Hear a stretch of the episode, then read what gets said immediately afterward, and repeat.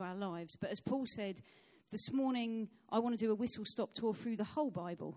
And I haven't got that long to do it in. So it's going to be quite fast paced, I think, but hopefully it'll be okay. Hopefully I'll take you with me um, and we'll see.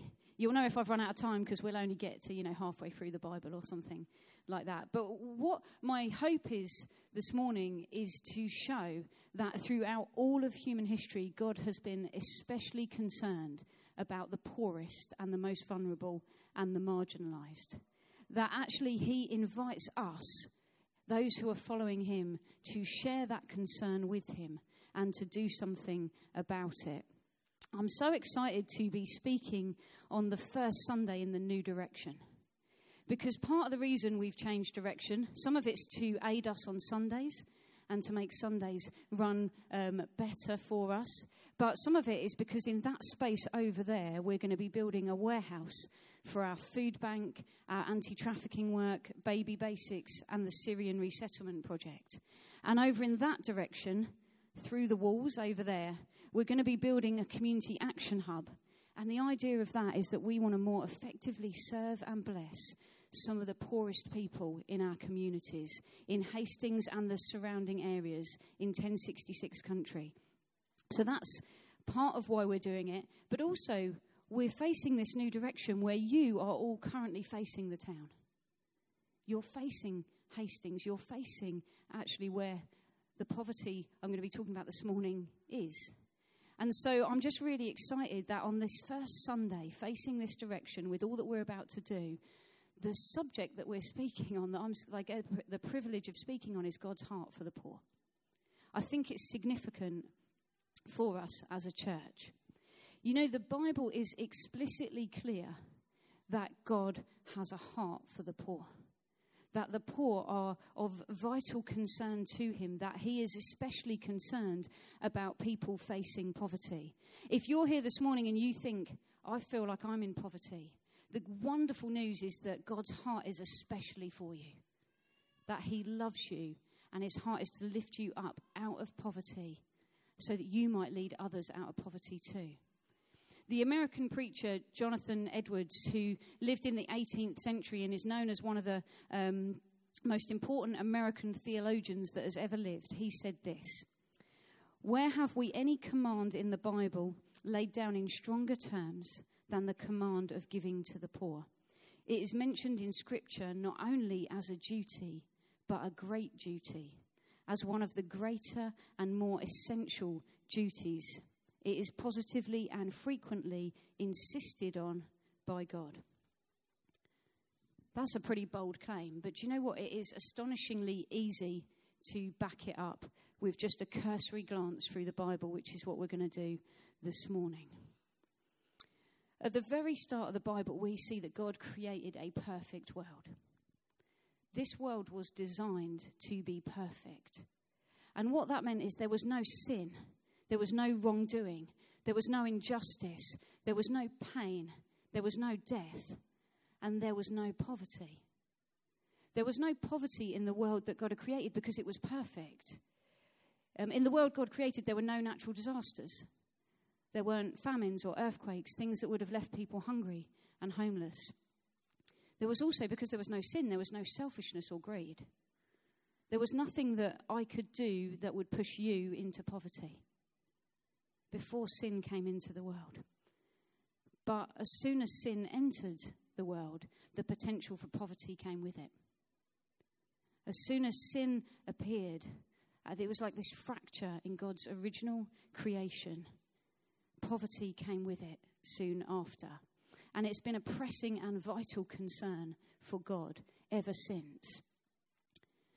First of all, we see about God's concern about poverty in the law. That's the books of the Bible from Genesis to Deuteronomy, the first five books of the Bible, where God sets out specific provisions for the poor, the widow, the orphan, the foreigner. Before we even get to kind of the law that he gave to Moses, we see it in the life of Joseph. Many of us will know the story of Joseph, who was sold into slavery by his brothers, but he ended up overseeing great storehouses of food that the whole of Egypt would be provided for when a famine came. And you know, so often when we talk about Joseph, for those of us who do know the story, who speak about it, there's a particular verse we talk about where um, Joseph says to his brothers, years later, after they've sold him into slavery, they come and they meet him again, and he says to them, What you intended for evil, God has used for good. And it's a wonderful verse, but often we stop short of mentioning the actual reason why he says that? Because in Genesis 45, it tells us that the reason God meant it for good was otherwise you would have become destitute. God sent Joseph ahead so that the famine wouldn't plunge God's people into poverty. He was concerned about their physical needs and their basic survival, as well as about how they were doing spiritually. Interestingly, he wasn't just concerned about their survival because he also saved multitudes of Egyptians at the same time. Even though God knew the Egyptians would go on to oppress his people, God's care for those in poverty, God's care for people made in his image, which is every single person who has ever lived, who lives today, and who will live in the future, is such that he doesn't want anyone to starve to death. He doesn't want anyone to fall into debt. He doesn't want anyone to be trapped in poverty.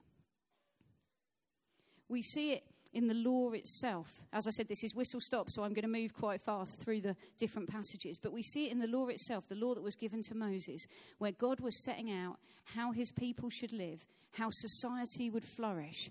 The idea was that God said to his people, if you live this way, everyone around you will see that this is the best way to live, and they will know that I am God. And they will know that I am good because they'll see that when you live according to my ways, you flourish, you do well, life goes well for you. And there are so many stipulations in the law that are about those facing poverty and injustice. It's really incredible because sometimes when we think about the law in the Old Testament, it can seem like it's just rules and regulations and don't do this and do that. It can almost just seem, well, here's just a load of rules. I don't really understand what it's about. But it's intended so that society will do well and so that no one would be left behind. And so we see it in things like gleaning, which was when farmers would um, go and pick up their crops and they would be feeding their families, but also making a living by selling their crops to other people. And as they picked up their crops, some would inevitably fall by the wayside. And God says in the law, when that happens, don't go back and pick up what gets left behind, but leave it for those who don't have food. Leave it for the widow and the fatherless, the foreigner and the poor. Because you might be tempted to go and pick it up so that you have more to eat or so that you can make more money by selling it. God says, don't do that. He also says, make sure you pay people their wages on time. And he says that among God's people, no one should make a profit on food. Imagine that. Imagine if in our society no profit was made on food. It would be a lot cheaper, wouldn't it? We wouldn't see it keep rising up and up and up. It also says, God also says, don't charge interest on loans. And again, imagine that in our society if we, if we didn't charge interest on loans. Do you know that um, debt is one of the biggest causes of suicide and one of the biggest causes of marital breakdown in our nation? And so often, when people are trapped in debt, it's because they are charged exorbitant interest rates. Do you know, even with the collapse of companies like Wonga, you can still get away at the moment with charging 4,000% interest, even with law change that has come. Imagine what it's like to be stuck. As someone who's in the past been in huge amounts of debt myself, you feel weighed down and enslaved by it. God says, don't charge interest on loans. He also says that tithes, that offerings that are given to his people, are not just for the priests, but also for the poor. Interestingly, he, in the law, in Deuteronomy uh, 15, we read about the Sabbath year. That's the seventh year. So God says, Among my people, every seventh year, I want you to cancel all debts. Imagine that. Imagine if we lived in a society where no matter how trapped by debt you felt, you would know that you only had to wait a maximum of seven years, but once the Sabbath year came around, you'd be debt free. You could start again. It would mean you would never be hopeless. Also, there's the um, year of Jubilee. In Le- Leviticus 25, that's the 50th year, where not only were debts cancelled, but if you had had to put yourself into slavery, which people had to do to survive, you would be set free. And if you had had to sell your land to survive, maybe land that had been in your family for generations, if you'd had to sell it, it would be restored to you in the year of Jubilee.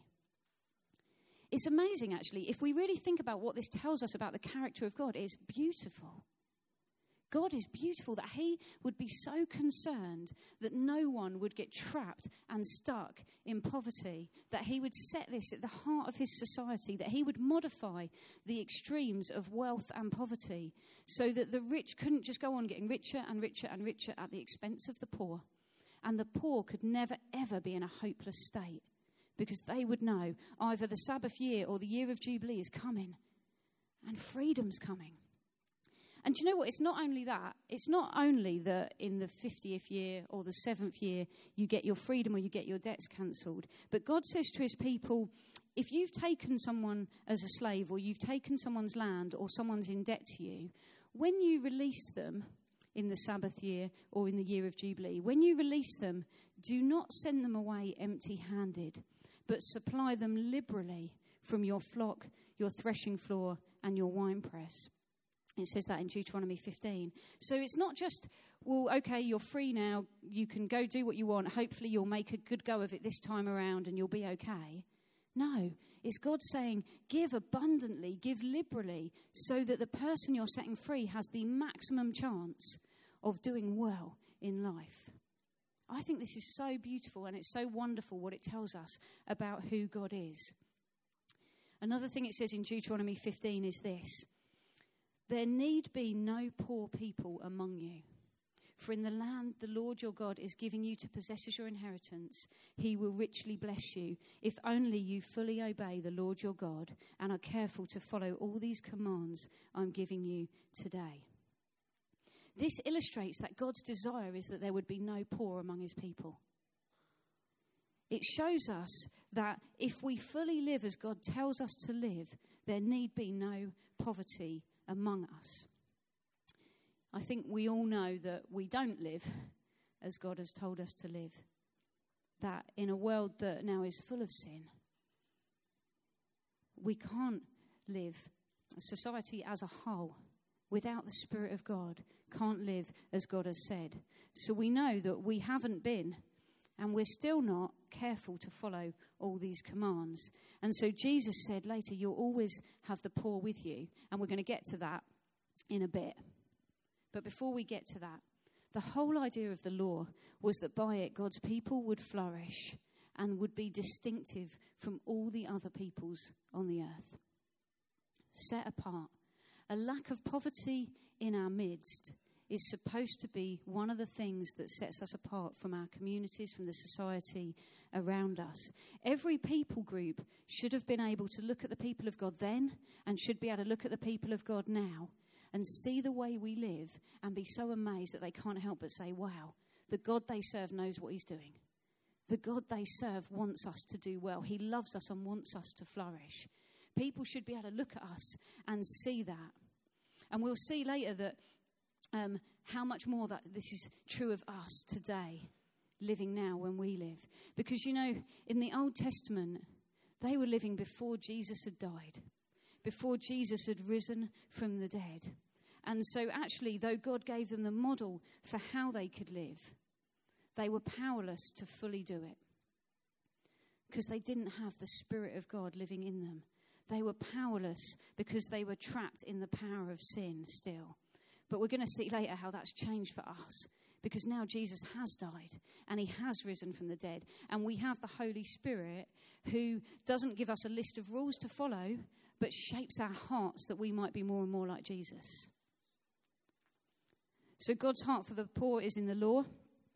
It's also in the history books in the Bible. That's Joshua to Esther, where we see it in things like David's concern for Mephibosheth I'm putting up verses under each section. You can um, email me or email the church office during the week if you want to get these slides or take pictures of it or whatever, because I'm not running through every passage that comes up. These are just key passages that if you want to dig into this, I just wanted you to be able to see visually just a snapshot of all the verses in the Bible. This isn't even half of them, it's not even a quarter of them. So, if you want to look at David's concern for Mephibosheth, who was in poverty, you can see it in 2 Samuel 9. In the book of Esther, you can see it when um, the people of God are rescued. A guy called Mordecai says that when we're celebrating what God has done for us, let's give gifts to the poor at the same time as part of our celebrations. In 1 Samuel, we see it when a woman called Hannah comes to give her son to the priest, Eli, and she prays and she's praying to the God who lifts the needy out of the ash heap. That's what she says. God sends his prophets, Elijah and Elisha, to widows, not just for spiritual purposes, but also to bless them. They are given to abundantly when the people of God come to their homes. Then in Nehemiah, we've got people who are facing famine and who say to Nehemiah, We're having to get into debt and we're having to sell ourselves into slavery to buy food. Will you please speak up on our behalf? Will you advocate for us? And Nehemiah does that. But it's not only that, he also feeds 150 people at his own table. There's a personal implication as well as something corporate that happens. And that's true for us. You know, we're a church that has in our vision statement that we want to be a church that cares for the poorest. But that's not something the church does, that's not something that just happens in this building. That's something that every one of us here today who calls ourselves a follower of Jesus Christ needs to be growing in and is invited to participate in. We see it in the poetic books in the Old Testament, which is Job to Song of Songs and also Lamentations as well. I've been reading Job in my own personal study that time this year, and what's really struck me is, you know, Job's friends say to Job, You must have sinned, because Job is this wealthy guy. He has loads of money, loads of possessions, this amazing family, and he loses it all. And his friends say, Well, you must have done something wrong.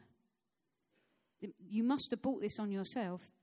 They say to him, You must have forgotten and oppressed the poor. They accuse Job. They say, You must have done things like you must have withheld bread from the hungry. You must have sent widows away empty handed. You must have crushed the fatherless. Actually, their accusations about Job and his sin, part of that is they're saying you didn't deal with poverty, or not only you didn't deal with it, but you made it worse. And Job, in his defense, when he's saying, I haven't done anything wrong, He's saying, I'm an innocent man. He points out that care for those in need has been one of the hallmarks of how he's lived a life pleasing to God. He says, I've rescued the poor. He actually says, I have caused the widow's heart to sing for joy. Isn't that amazing? I love that. That's something I want to do. I want to cause the widow's heart to sing for joy he says, I've been a father to the needy. He actually says, I've searched out the cause of strangers that I might do justice for them. I've wept with those who are going through a hard time, and my soul has grieved for those in poverty. So when Job is saying, actually, I've lived a life pleasing to God, again, central to it is his care and concern for those who have less than he has. And then we come to the Psalms and the Proverbs, where we learn that God Himself is the defender of the fatherless. God Himself is the one who acts on behalf of the oppressed and those in poverty. It's not just that, but in Psalm 41, it says that those who consider the poor are blessed by God. There's a promise. Those who consider the poor are blessed by God, protected from their enemies, and restored from sickness. Isn't that incredible? And that's not the only place in the Bible we, we see that there's a promise attached to how we treat those um, who are struggling in poverty. The Psalms and the Proverbs show God's active concern for those who are poor and invite us to be similarly active. In fact, it says that it's actually a sign of how we relate to God. In Proverbs 14, it says, If we oppress the poor, we show contempt for our Maker because we have the same maker. And it says that if we're kind to those in need, we're actually honoring God when we do that. I think perhaps most famously in the Old Testament, God's heart for the poor is in the prophets, Isaiah through to Malachi, where we see that actually it's not just that God invites us to participate in caring for those in need. It's actually something He requires of us. It's actually something that He says this is a hallmark of people who love me and know me. We see it in um, Isaiah 58, where it talks about true fasting, where God says you can observe all these religious rituals, you can have all these outward signs of being religious people, but actually, if you're not feeding the hungry, setting the oppressed free, offering clothing and shelter to those who need it, then you're actually not doing what is true fasting. It's in Isaiah 61 where it says, The Spirit of the sovereign Lord is upon me because he's anointed me to bring good news to the poor, to bring release for the captives, to bring freedom for the prisoner, to bring sight for the blind, to bring binding up of the broken-hearted. It's in Micah 6, verse 8, where it says, What does the Lord your God require of you? But to act justly, to love mercy, and to walk humbly with your God. And again, there's a promise. You know, in Isaiah 58, where it talks about true fasting, it says that when you do this, when you feed the hungry, when you um, care for those who don't have shelter, when you care about the plight of the oppressed, it says, then your light will come. Then your healing will come. It says, then your gloom becomes like the noonday. That's in Isaiah 58, verse 10 then God satisfies your desires. And you know what? I found that to be true in my own life. So much of the time, if I'm feeling miserable about my own life, whether with just cause or often not, if I start to think about helping other people who have less than me, I find that my gloom becomes like the noonday. I find that God lifts me up as I seek to lift other people up. You know, caring for those in need is not just an afterthought for the follower of Jesus, for the follower of God. It's not just something we're to do when we get around to it. In Isaiah 58, it says, spend yourself on behalf of the poor. It says, pour yourself out on behalf of the poor. It's not a passive thing, is it? You can see it from words like that. It is an active thing. And then we come to the New Testament. So we're doing all right. We've got to the New Testament. That's good we come to the New Testament and we get to the Gospels, where it's the very starting point for the ministry of Jesus. You know, Jesus has been out in the wilderness, he's been tempted, and he comes back in the power of the Spirit. And in Luke 4, it says he, st- he goes to the synagogue and he's handed the scroll of the prophet Isaiah. And it says he found the place where it is written. You know, the bit that Jesus reads isn't an accident, it's not that that was the page it was open on. It's not that that was the part of the scroll that he's, his eyes fell on and he just accidentally read it. It says he found the place where it is written, The Spirit of the Sovereign Lord has anointed me to bring good news to the poor. The passage I just referred to in Isaiah about release from captives, opening up the blind eyes, broken hearts being healed. You know, when Jesus came, there was this invasion of heaven to earth.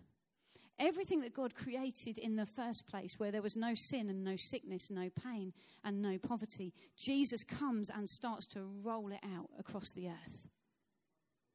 Jesus comes. And, you know, it's basically where Jesus, who is perfect and sinless, comes to what is imperfect and sin sick and says, The kingdom of God is here. The kingdom of God is at hand. And so often when we talk about things like that, what we, what we see is we talk about miracles and healings and signs and wonders. And those things are wonderful and amazing, and I'd love to see a lot more of them. But often we then don't talk about the fact that it also meant that the poor were lifted up out of poverty. That was a sign of the kingdom.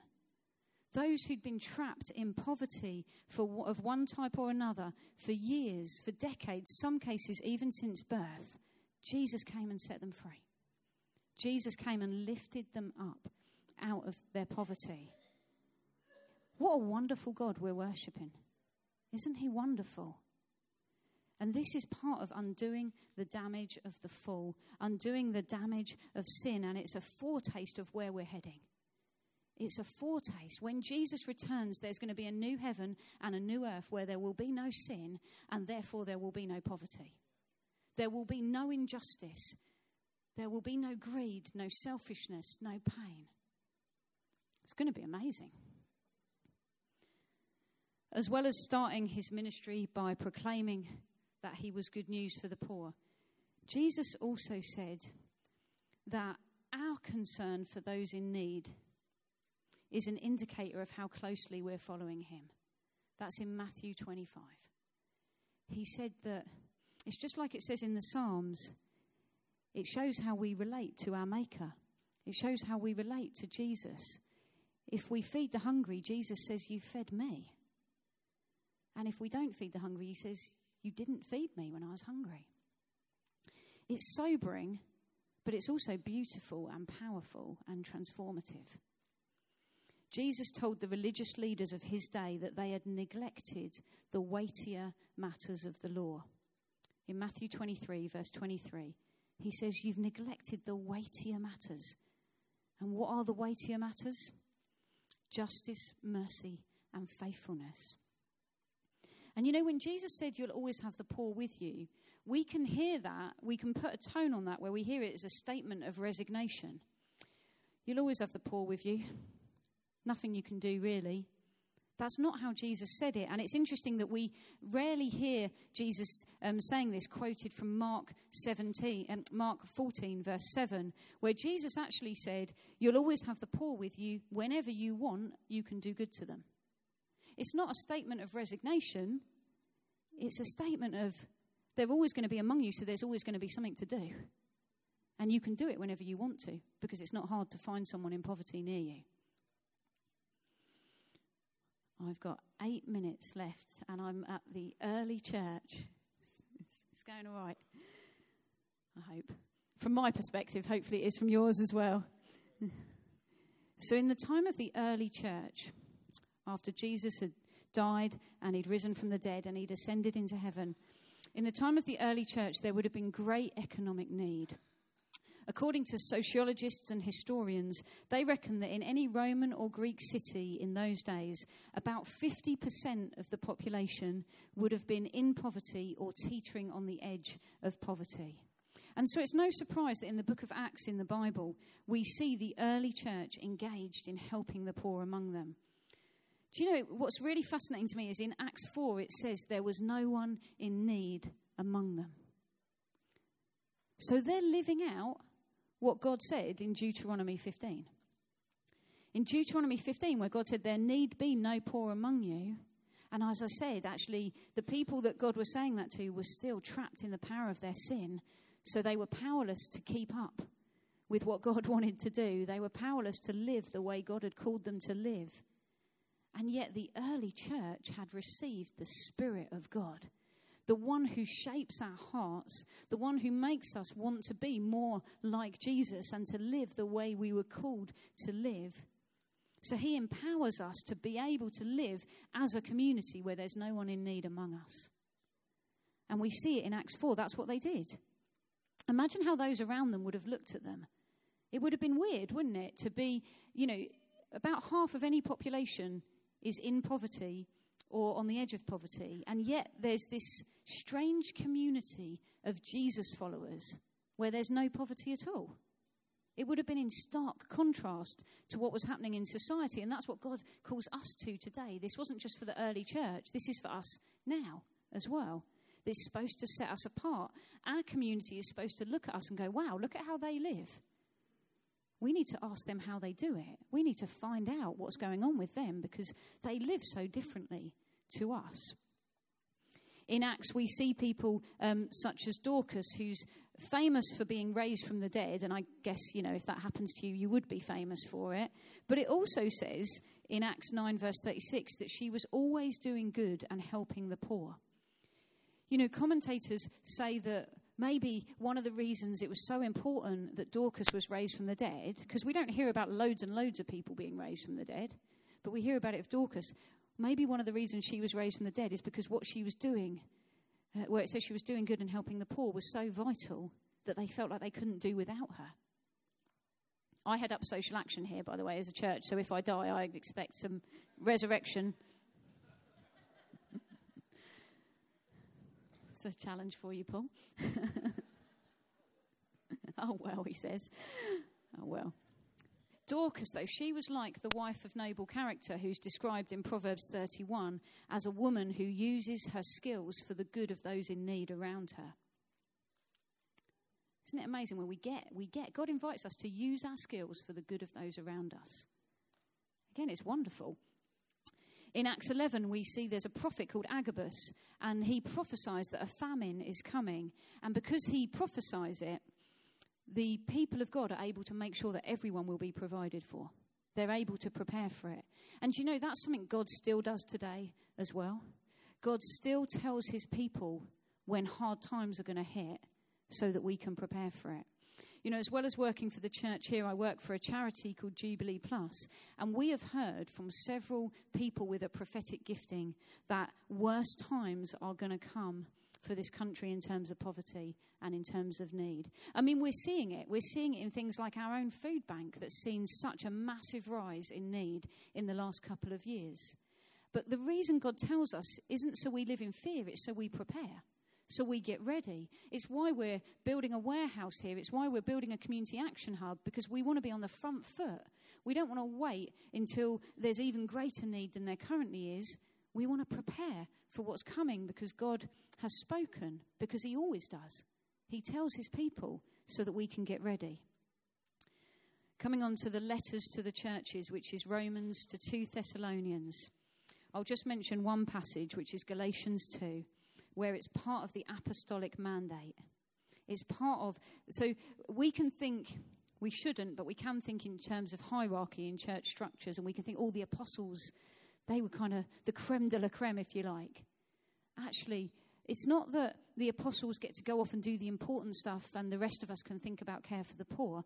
No, it's that every single person, whether you feel like you are the least among us or the greatest among us, God calls you to care for the poor as well.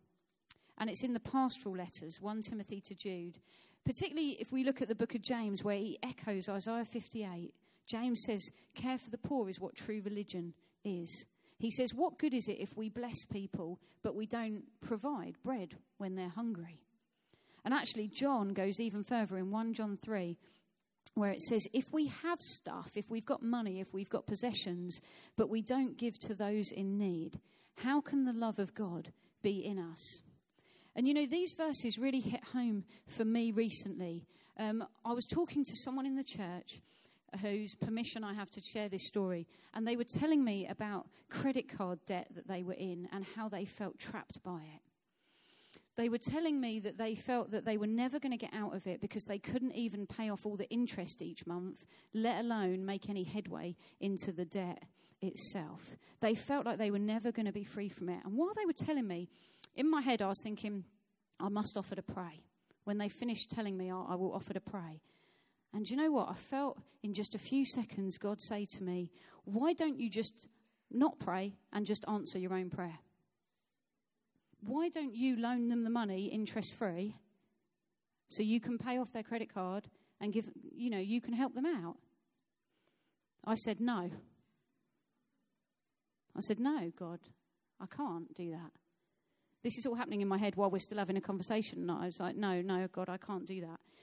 And then I asked the person how much the amount was, and when they told me, I was like, definitely not doing it. I said, God, I can't. That is the money that I've got set aside. What if something goes wrong with my car? What if something goes wrong with my boiler? What if I need that money? You know, I, I've got a flat now, God. I can't be irresponsible. I had all these arguments in my head. Funnily enough, God didn't seem overly concerned with my arguments. I was saying to God in my head, what if they, something happens and they can't pay me back. God just said to me, It's not your money. It's awful when that happens. it is. But you know what? I really think that God wanted to see if I would put my money where my mouth is. Because, you know, I get to speak and write on poverty a lot. And it'd be really easy for me to stand here and tell you about the wonderful food bank and baby basics and anti trafficking work and pregnancy crisis and all the things we do in TLG. But actually, this, is, this has a personal response. God calls us to disrupt our own comfort. And it's not nice and it's not comfortable and it is, you know, I head up social action on behalf of the church, but this is a journey for every single one of us. Are we prepared to do what God is asking us to do? And you know, when I eventually said yes to God, and, I, and honestly, I said no at least five times before I said yes, it was a real struggle. But when I said yes, and I said to the person in front of me, I'll lend you the money interest free and you can take your time to pay me back, their eyes filled with tears. And they said that they had been too ashamed to tell anyone about the debt they were in, and I was the first person they told.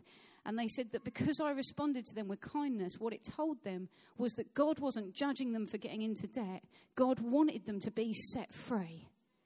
It showed them, their, them his heart for them. I'd love it if the band could come back up you know, that's the application for us this morning because this is in us as a church. This is in our vision as a church. It's who we want to be. But it's not just who we want to be corporately, it's who we want to be individually. And so, how we respond this morning, in a minute, we're going to sing a song by way of response. But how we respond, you might think, I'm going to get involved in one of the projects that the church runs. You might think that. But please also think about just going away and looking at some of these verses in the Bible and saying to God, Shape my heart. Pour out your spirit on me and shape my heart and lead me out of my comfort. Saying to God, Change my heart, have my money, have my home, have my friendship group, do what you want with them is one of the hardest things I think we can say, but God invites us to do it. There are promises attached to it when we do, and it's what ultimately will set us apart from every other people around us as the people of God. Just finish on this quote from our own Paul Mann. He said, preaching here, God has a bias towards the poor. How's your bias? Is it the same as God's? Why don't we stand and respond